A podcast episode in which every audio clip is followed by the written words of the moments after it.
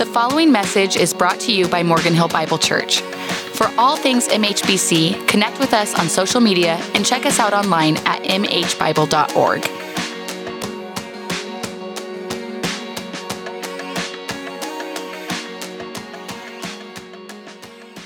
Good morning, church family. So good to gather together this Sunday morning worship. If you have your Bibles, I'd encourage you to open them to the book of Genesis. If you knew that's the very first book of your Bible, Genesis. And we're going to be starting this morning in chapter 17, Genesis chapter 17, verse 1. As we open God's word, let me pray for us. And I'm going to pray, as I know many of us have, and we've already mentioned it, for, for the situation going on in Ukraine. Um, I know it's, it's so heartbreaking to see some of the violence. And the, the passage that's come to mind this week as I've thought about it is the prayer in Second Chronicles of King Jehoshaphat when he cries out, God, we don't know what to do, but our eyes are on you. And I feel like that's that's summed up so much of our feelings and my feelings this week. So let's let's just pray one more time before we turn to God's word together. God, it is true when we look at the world around us and we see war and death and violence and and people hurting. God, we don't know what to do, but our eyes are on you.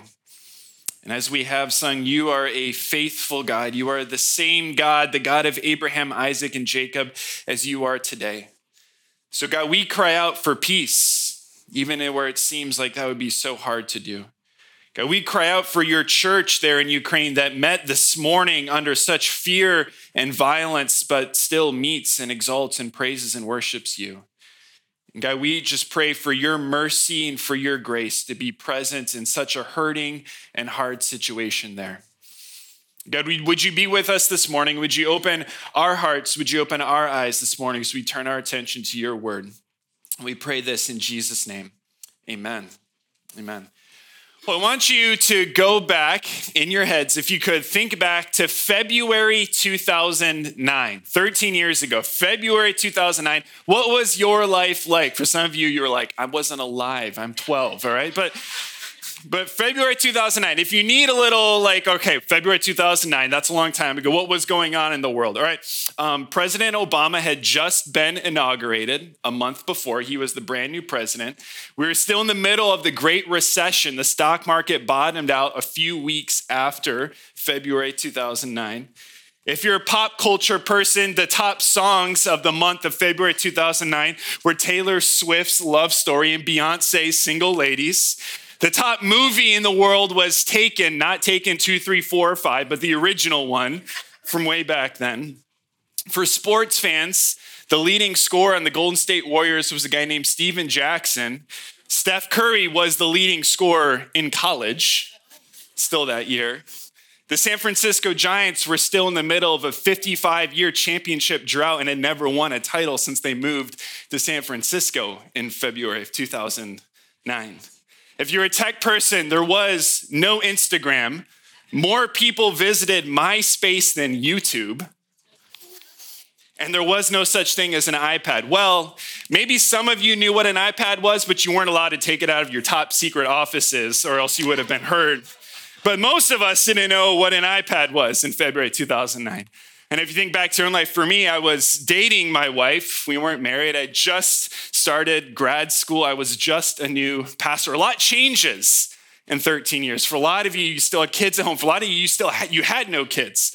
A lot changes. You're like, okay, why are you mentioning this? Are you just trying to make me feel old? No, I don't need to do that. You, your kids do that good enough. I don't need to remind you of that. But sometimes, wow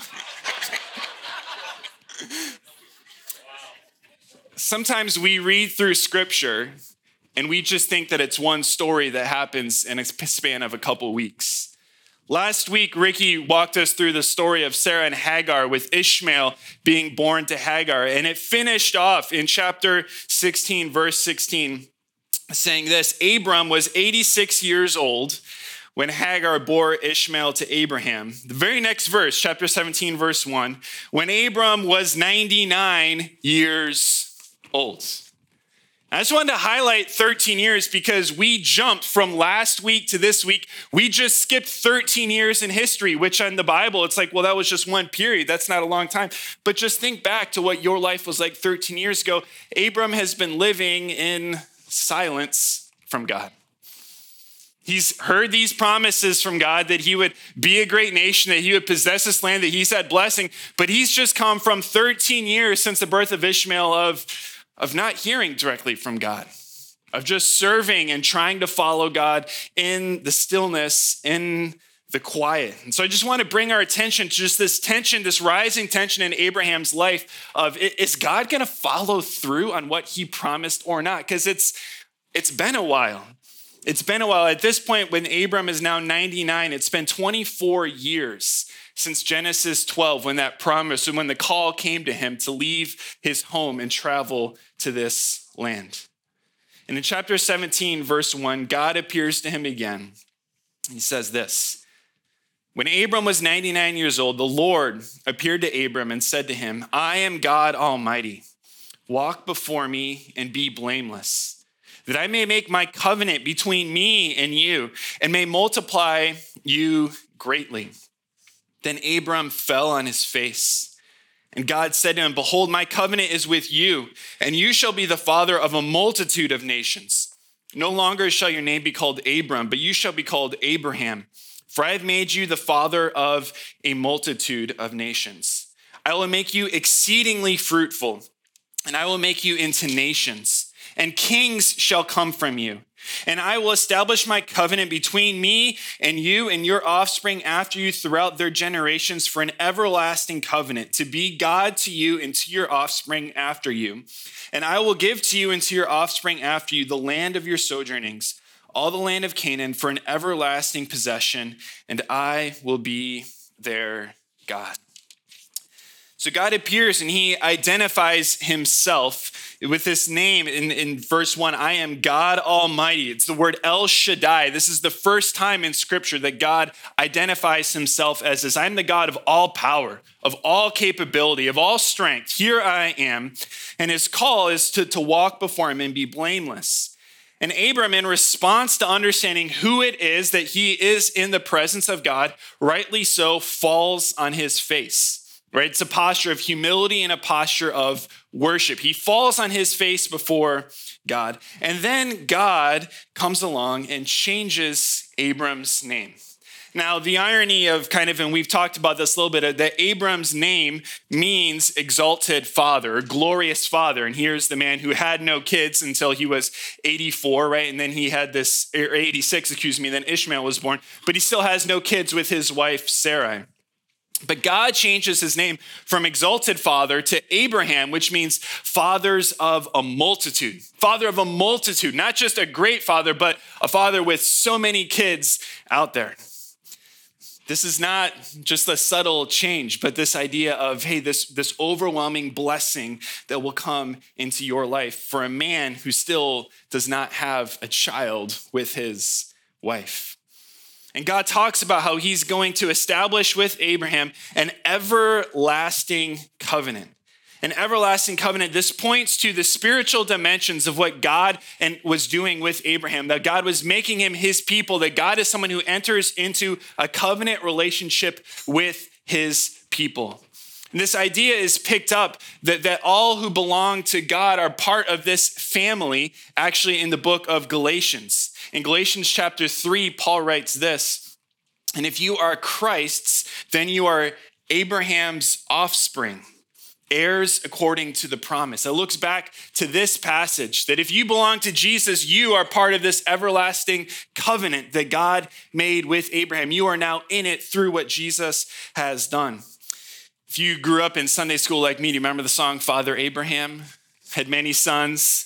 I'm one of them, and so are you. And then you like do all the crazy dance, which I should have invited Shawnee up, and she could have led us in it this morning.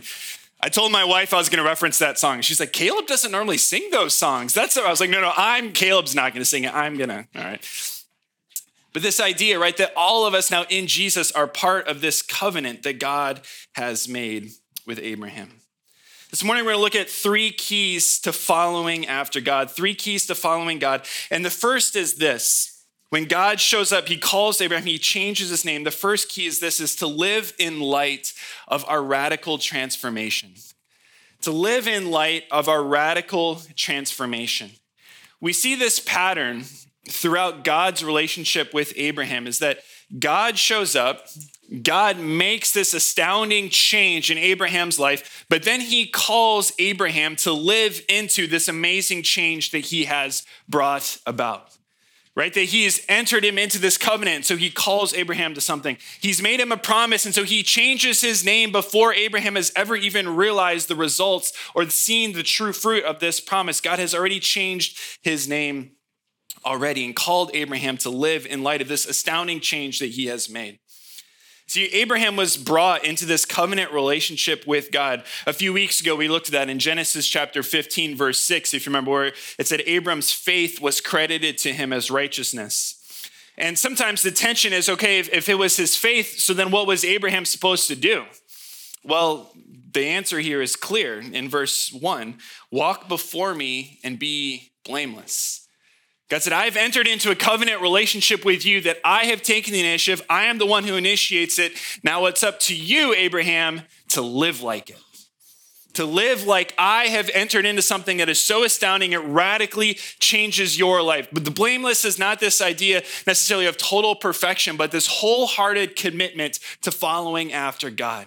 He says, I should be your singular pursuit because of what I have come and done for you. This changing of, of name from Abram to Abraham signifies a change of character, a deep transformation. We see this throughout scripture when God's often about to do something big or does a radical change in someone's life. He changes their name to signify the inner transformation they have gone through. So it should be with us who are in Christ that this radical transformation that we've received from God should be seen in how we live our lives. That if we've been radically transformed by Jesus, our lives should look like it and they should look different. There was a, a, a, series of videos that started going around, at least on my social media, the last, I think, month, maybe two, three weeks on Instagram and some other places. And it's basically people posting pictures and videos of what it looks like to live in California in the winter right? So they're at the beach, they're drinking wine, they're out with their friends, it's sunny. And the, the audio that plays over it for all these videos that they play is this it says, People who live in California are living in a completely different reality than everyone else in the United States. And I don't think we talk about it enough right? We live in a completely different reality. And some of you have lived here your whole lives, and you're like, there's other people who it's not 70 in February, right? My life for the last 20 plus years was lived in the winter in a completely different reality than what we live in here. Now, it is a blessing to be on this side of the reality of what winter in California looks like. Where I was from before in the Midwest, to leave your house in the winter was like a 20 minute experience just to get dressed. You had socks, the wool socks. You had underwear, like the, the thick stuff that went all the way down your legs. You had layers that you put on. You had winter jackets. You had hats. You had gloves. I had this whole section of my wardrobe that hasn't been touched since I moved to California, and it's amazing. I perfectly love it. But what, how silly would I look since my reality has changed? I used to be there, now I'm here. How silly would I look if I still dressed the same? If I showed up every day with my huge winter coat on and my gloves and my hat, and you're like, dude, it's gonna be 75 today. Why, why are you wearing that? Like um, some of you are like, it was really cold this week. It was, and then the sun came out and it got and it was fine. All right, we all need to relax. But here's the thing: of course, of course, I would dress and live differently because I'm here. And it's this idea of this: if we are in Jesus, of course, our lives should look different this newness of life. We shouldn't live in sin, but of course, we should live in light of this change that God has brought about in our lives. Paul highlights this in Romans chapter 6. He says this, what shall, what shall we say then? Are we to continue to live in sin that grace may abound? By no means. How can we who died to sin still live in it? Do you not know that all of us who've been baptized into Christ Jesus were baptized into his death? We were buried, therefore, with him by baptism into death, in order that just as Christ was raised from the dead by the glory of the Father, we too might walk in newness of life. And so Abram is called to live in light of this radical transformation that God has made in him. And so should we, to live in light of who we are in Jesus. And this astounding change that we have experienced when we encounter him and he transforms our heart to live in light of that reality. God is with Abram, and he continues in verse 9. God said to Abraham, As for you, you shall keep my covenant, you and your offspring after you throughout their generations. This is my covenant which you shall keep between me and you and your offspring after you. Every male among you shall be circumcised. You shall be circumcised in the flesh of your foreskins, and it shall be a sign of the covenant between me and you. He who is eight days old among you shall be circumcised. Every male throughout your generations, whether born in your house or bought with your money from any foreigner who is not of your offspring. Both he who is born in your house and he who is bought with your money shall surely be circumcised. So shall my covenant be in your flesh, an everlasting covenant. Any uncircumcised male who is not circumcised in the flesh of his foreskin shall be cut off from his people. He has broken my covenant.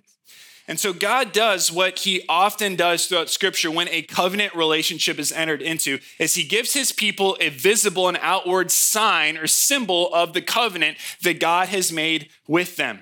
If you think through history, God has often done this when he makes covenants. When he made this covenant with Noah that he would never flood the earth again, he gave them a sign of the covenant of God's faithfulness, which was the rainbow, a sign of God's faithfulness to him. Actually, when he established his covenant with the people of Israel years later, the Sabbath, this day of rest, was to be a sign of the covenant that God made. He said, Listen, I'm going to be so faithful to you, you can take a whole day off and do nothing because I'm faithful to you. And that's a radical sign of my faithfulness. And so circumcision is to be the sign for Abraham and for his people of this new covenant relationship that they have with God. Now, this is not actually an entirely uncommon practice in the ancient world, but now God has given it a much deeper and significant meaning. This idea of, of a sign pointing to a deeper reality is, is very common even in our world.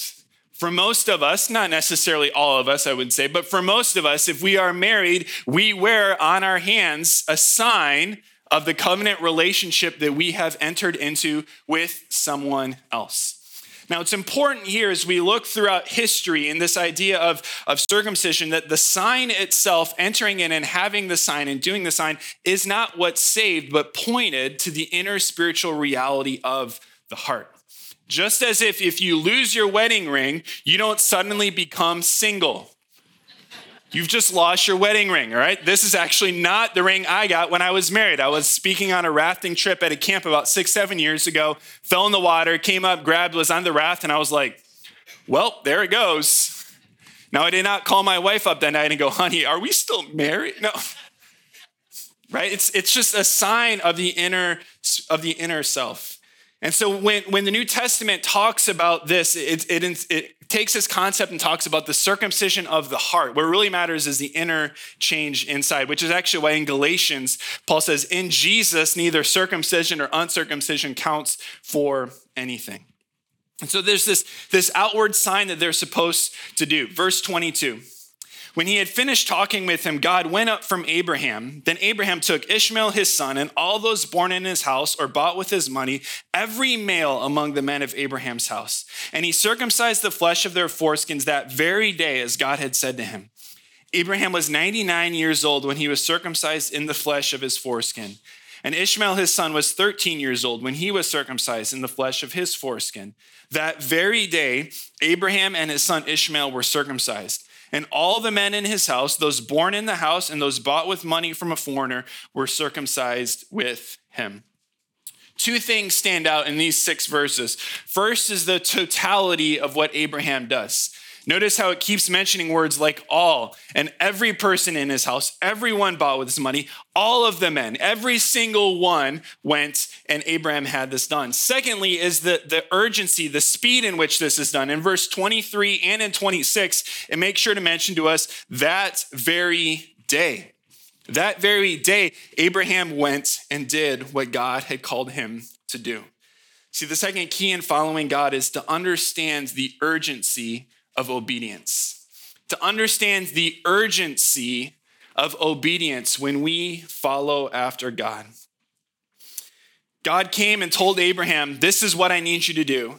And Abraham's response was total and immediate obedience to what God had for him. Is this how we obey God? Does this characterize our, in your own life, does this characterize your obedience to God? When, when you read scripture, when the Holy Spirit convicts us, is our response total and immediate? Because so often, and I know this is true in my own life, so often it's not. Too often we treat scripture like it's a menu at a restaurant. And we can go in and we can pick our couple favorite things that we want to work on and leave the rest for sometime else. And we're like, well, yeah, the fruit of the Spirit, that's like I can pick my two favorite ones, right? Like I like strawberries and grapes. The rest of them I can do another time, right? Like I don't need all of that. We, we pick and choose what we want to live into, and sometimes we can just kind of leave other things at the side, not realizing that I think for all of us, there will always be things in the Christian life that will challenge us and push us, that there will always be areas of our lives that we'll need to be surrendering to Him. Oftentimes, our, our obedience to God isn't an urgent enough matter in our lives. It's like when you ask your kids, hey, can you take out the trash? And their response is, yeah, yeah, yeah, I'll do it in a minute. Parents, what does that mean? You're like, okay, let me start a stopwatch and see how long this takes, right? Like your version of a minute is different than my version of a minute, right? Like five days later, they go and take out the trash. And our response too often when God calls us to something is, yeah, yeah, I'll do it in a minute, God. I'll do it in a minute. But but let me let me do this right now. Let, let me let me do this. I'm struck by how Abraham is called to this kind of extreme radical thing in that very, very day he goes and he does it. See, here's the reality when our obedience is not total and immediate, when we're not walking in obedience to God, we miss out on the blessings of obedience. We miss out on the blessings of obedience. I love this comparison. It's a well known illustration that C.S. Lewis used. And he talked about how so often, as human beings, we are like kids playing in the mud when a vacation at the sea is offered to us. And when we aren't urgent to, to obey God, see, God calls us to obedience and when God calls us to obey, it always is for our benefit. It may be difficult, it may be challenging, it may be hard in the season, but it's always for our best to walk in obedience to God. And when we delay it, when we only kind of obey, the person that suffers the most is us. We don't get to walk in the blessings of what it looks like to follow God in our lives. And so, whatever God is calling us to, whatever God is calling you to, may our response be yes, and I will do it now. Not, well, maybe I'll do it and I'll get to it sometime, but, but that we would too understand this urgency of obeying what God has called us to. We're going to jump back into verse 15 in chapter 17. Just after God has, has called Abraham to this sign of circumcision, verse 15. And God said to Abraham, As for Sarai, your wife, you shall not call her name Sarai, but Sarah shall be her name. I will bless her, and moreover, I will give you a son by her. I will bless her, and she shall become nations. Kings of peoples shall come from her. Then Abraham fell on his face and laughed and said to himself, Shall a child be born to a man who is a hundred years old? Shall Sarah, who is 90 years old, bear a child? And Abraham said to God, Oh, that Ishmael might live before you. God said, No, but Sarah, your wife, shall bear you a son, and you shall call his name Isaac. I will establish my covenant with him as an everlasting covenant for his offspring after him. As for Ishmael, I have heard you. Behold, I have blessed him and will make him fruitful and multiply him greatly. He shall father 12 princes, and I will make him into a great nation. But I will establish my covenant with Isaac, whom Sarah shall bear to you at this time next year. And so, like Abraham, Sarah's name is changed. Both of those actually mean princess, but this significance, right, that something is coming for Sarah as well. And God, for the very first time, it's been hinted throughout, but for the very first time says, No, Abraham, through Sarah is who I'm talking about. And Abraham's response, like he falls on his face as he has before when he got, and what does he do? He laughs.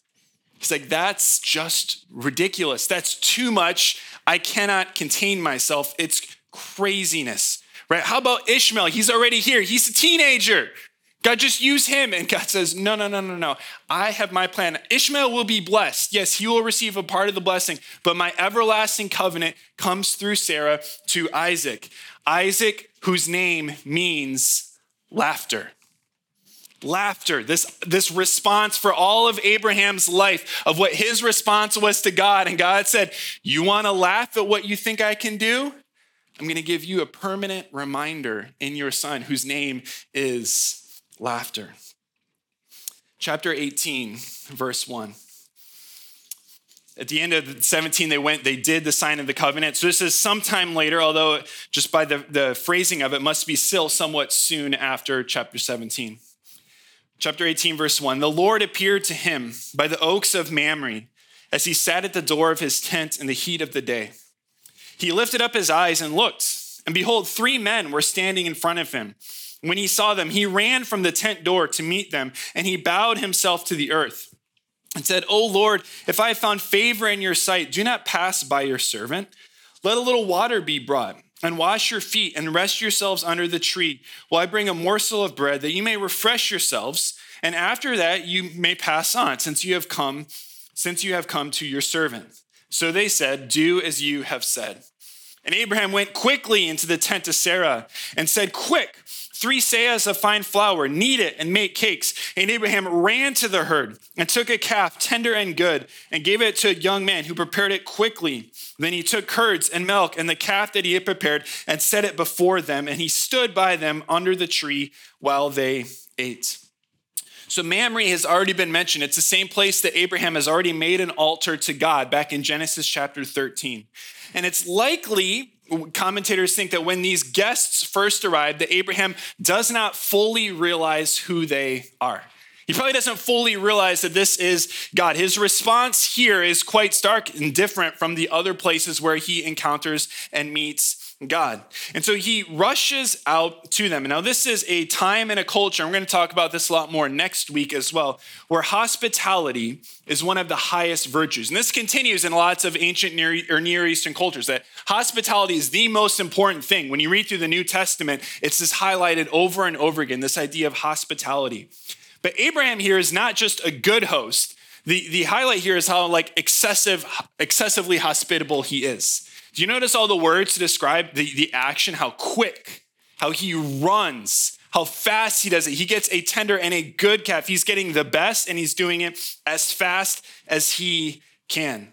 And he goes out, this meal is presented. There's their tent there. They're outside the tents, they're under the tree at the shade. And Abram presents this meal to these guests who are there eating. Verse 9 They said to him, Where is Sarah, your wife? No one has ever mentioned his wife or her name. And Abraham at this point is probably like, oh, these aren't just three dudes wandering through the wilderness. Like, I know who this is. And he said, She is in the tent. The Lord said, I will surely return to you about this time next year, and Sarah, your wife, shall have a son. And Sarah was listening at the tent door behind him. And we can't blame Sarah. We all would do this too, right? We're like, hey, what's going on in there, right? Like you do this to your kids every time they shut the door, right? Like, what's going on in there? I want to listen in. Sarah's eavesdropping, overlooking. Verse 11 Now, Abraham and Sarah were old, in case you didn't remember, advanced in years. The way of woman had ceased to be with Sarah.